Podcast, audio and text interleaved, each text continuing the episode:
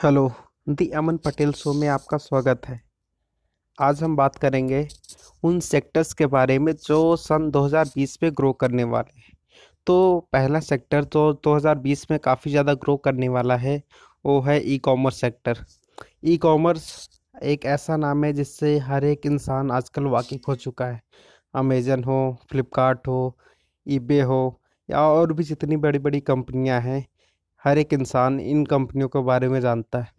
सन 2007 में जब फ्लिपकार्ट की शुरुआत हुई थी, तब ये किसी को नहीं लगता था कि हाँ क्या ऑनलाइन सामान बिकेगा, या फिर गाँव में रहने वाले लोगों को बिल्कुल इन कंपनियों पे भरोसा नहीं होता था, क्योंकि उनकी आदत थी, वो लोग दुकान पे जाके सामान अपने हाथों से छू कर देखते थे और उस सामान को खरीदते थे।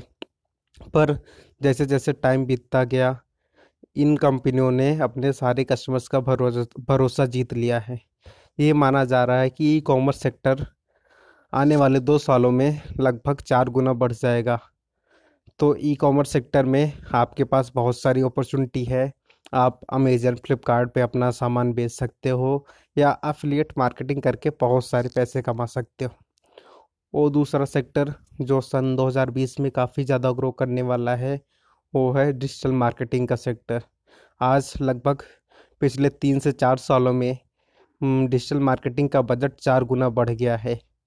अब सारी कंपनियाँ एक पुराने ऑफलाइन तरीके से अपने कस्टमर से पहुँचने के बजाय डिजिटली अपने कस्टमर तक पहुँचना ज़्यादा प्रेफर करती हैं।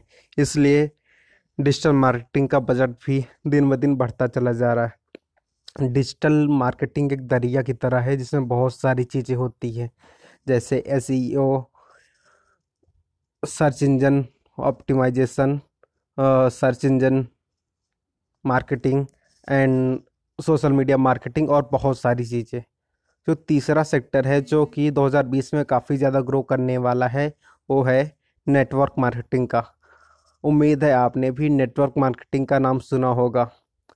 पिछले कुछ सालों में नेटवर्क मार्केटिंग पूरे देश में काफ़ी तेज़ी के साथ फैल रहा है।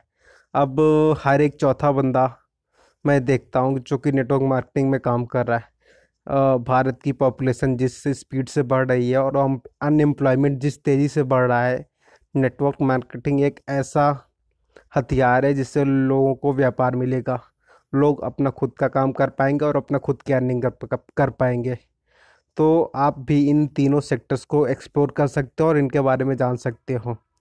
अगर आप भी इनमें किसी से, इन सेक्टर्स में किसी में काम करना चाहते हो तो क्यों ना उसकी शुरुआत आज से ही करो।